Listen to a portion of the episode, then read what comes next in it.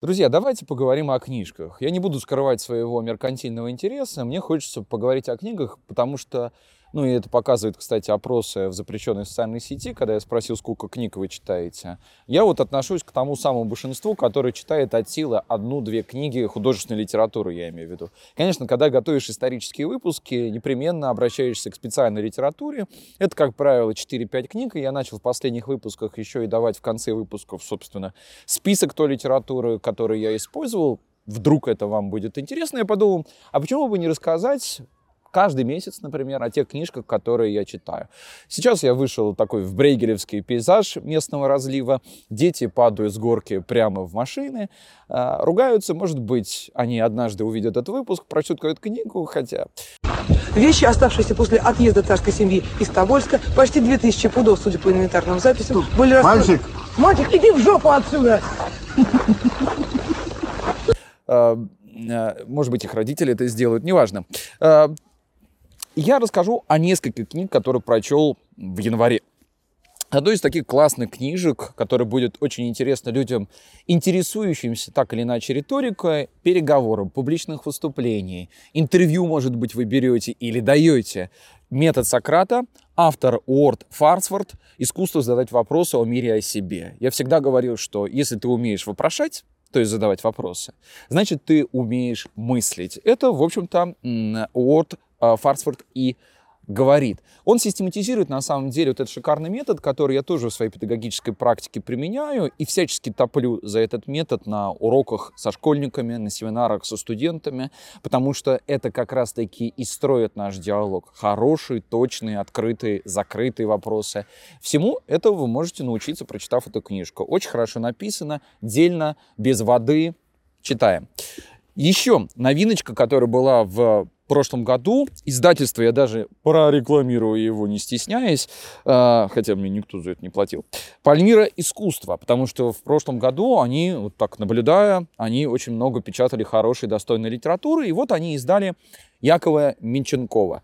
Это один из передвижников, о которых мало что мы знаем, потому что он, как правило, занимался организаторской работой, и он с нами поделился воспоминаниями о тех художниках, которые его окружали.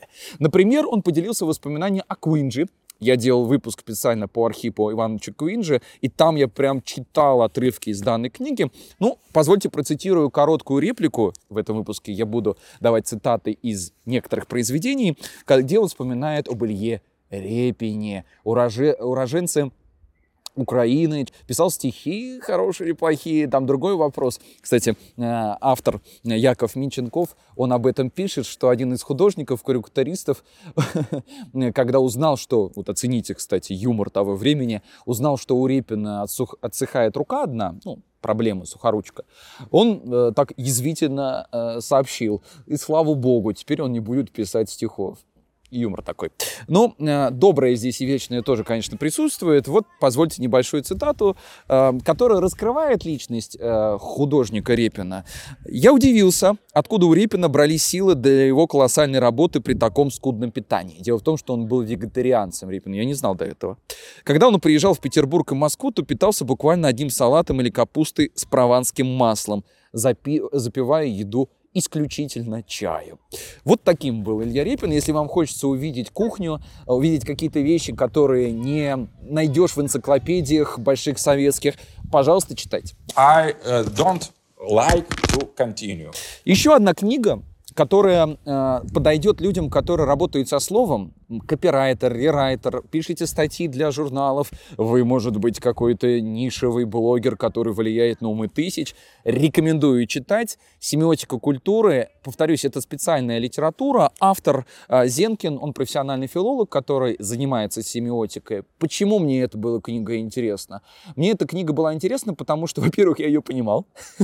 это очень важно. Повторюсь, литература научная, насыщенная терминологией, которую нужно гуглить, открывать словари, да, нужно потрудиться, но этот труд, как учебное пособие, подается, и это труд, который как бы закрывает некоторые дыры в нашем нашей историографии, эм, литературоведении в том числе, доступным языком, на самом деле, сообщая очень важную вещь. Для меня это было очень важно, разделять такие понятия, как знак, признак и символ. Вот позвольте тоже процитирую небольшой отрывок.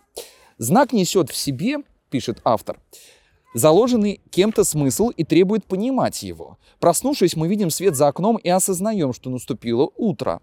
То был признак, то есть ни от чего не зависящий от интерпретации, то есть субъекта, где, строго говоря, нечего понимать, надо просто реагировать, вставать.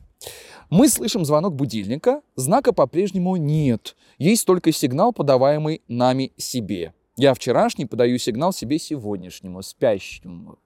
Здесь вспоминается, когда иногда в таком сумрачном состоянии заводишь будильник, открывая калькулятор.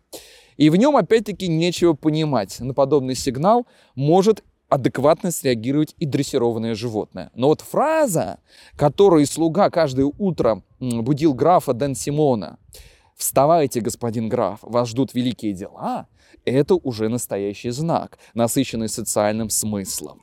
Вот, друзья, Конечно, не только это вы узнаете в книжке, но чтобы писать свои тексты осознанно и уметь читать, Понимаете, это недостаточно просто считывать буквы и слова предложения, нужно еще уметь интерпрети- интерпретировать, заниматься герменевтикой. Собственно, вот эти книжки, метод Сократа и семиотика культура, они в пайке должны идти, в купе. Потому что главные два метода, которые следует применять для того, чтобы быть разносторонним человеком, ну, я так считаю, как педагог, э, необходимо освоить метод Сократа и метод герменевтики. Ну что же, нас это вполне устраивает. Другое произведение, которое мои товарищи, базированные слоняры из Солнца Севера подарили, спасибо большое Николаю, э, за труд, который посвящен э, Дарье Дугиной, называется «Великое русское исправление имен». Э, невероятно адекватный, крутой философ, офицер, собственно, который сейчас служит на Донбассе, Андрей Коробов-Латынцев, собственно, вот это название нам и преподнес «Великое исправление имен». Вы прочтете там его статью, статью других философов, например, Никиты Синдюкова. И я здесь, кстати, сошлюсь еще на один текст Никиты Синдюкова, философа, э, которого на Ридовке, кажется, опубликовал, где он очень точно рассказывает о том, что такое либерализм в изначальном смысле этого слова. Потому что мы часто слышим в средствах массовой информации от различных ангажированных, неангажированных, хотя нет таких политических сторон, понятия там, либерализм, фашизм, часто понятие геноцид употребляют. Кстати, смотрите на моем канале исторический выпуск, где я поясняю за понятие, чтобы мы могли употребляет слова, которые соответствуют действительности. И вот философы — это люди, которые как раз и заняты тем, чтобы эти слова соответствовали действительности, чтобы явления, которые еще не имеют имен, они были названы и названы достоверно. И в этой книге это происходит. Философы осознают э, специальную военную операцию.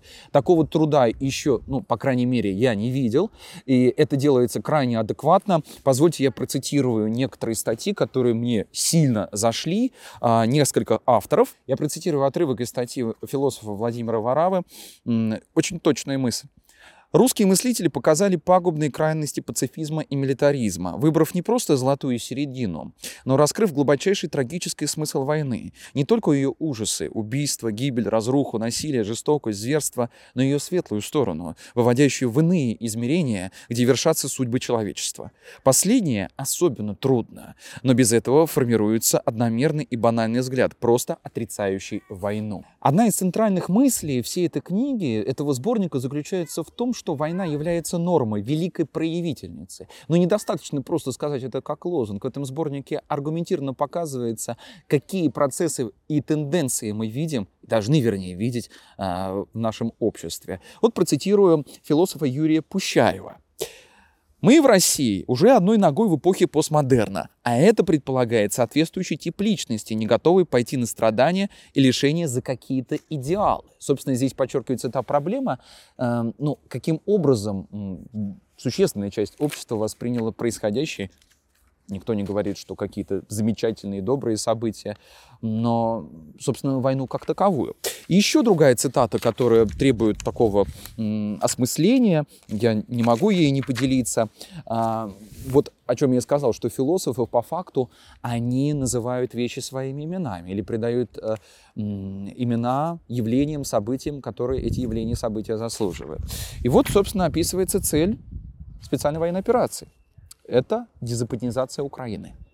Но не просто, что называется, как сейчас можно встретить в комментариях, я думаю, об этом обязательно напишут, что вот полезть в другую страну. Да нет, это не другая страна, это вообще-то окраина нашей империи, сложная окраина, с которой началась государственность. И Украина, по-моему, является зеркалом, куда мы смотрим. И смотрим и видим, какое же там уродство могло с нами произойти, но, слава богу, не со всеми нами произошло.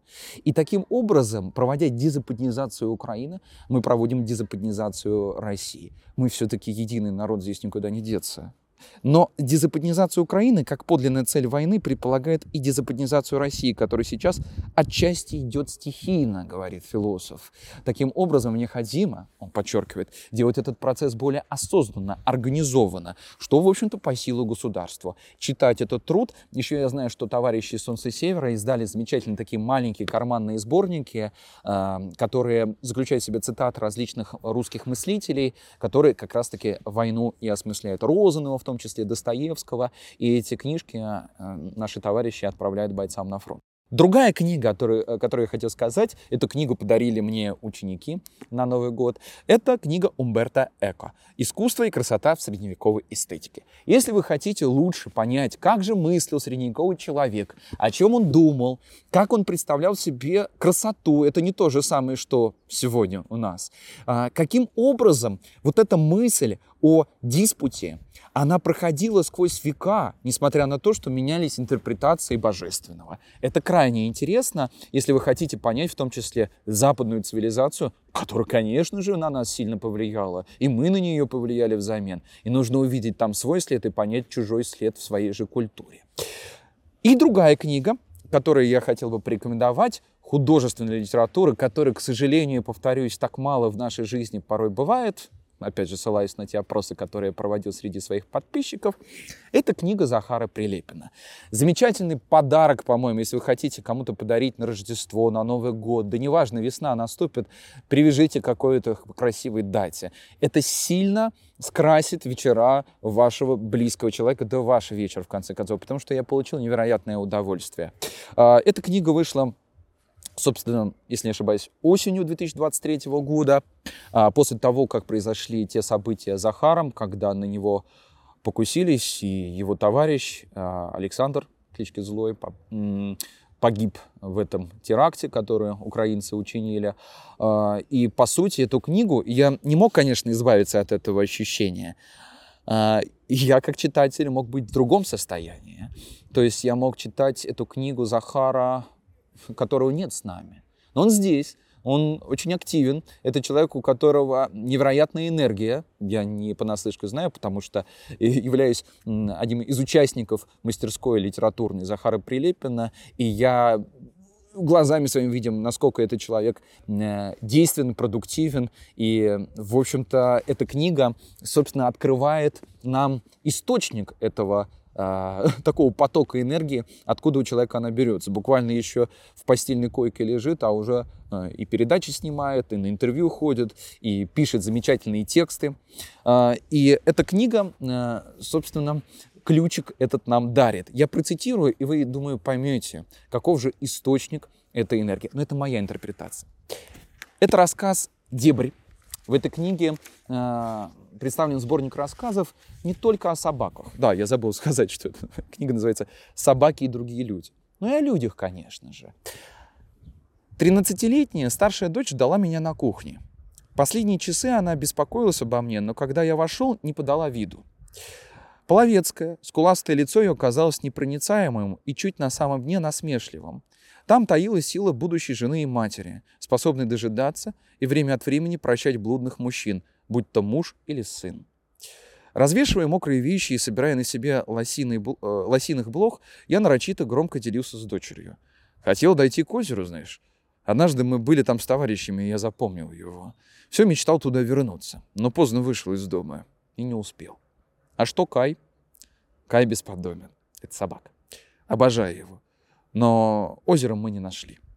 «Я знаю дорогу», — сказала дочь спокойно. «Я покажу тебе завтра, если хочешь». Правда? Она запомнилась мне очень большим. И там с одной стороны берега сосны, а с другой, а с другой березы. Закончила дочь, тихо засмеявшись. Да. И оно совсем мелкое. Пацаны, помню, все шли и шли, и озеро глубокое.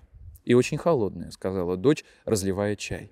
Там никто никогда не купается. Она выставила на стол две темные чашки.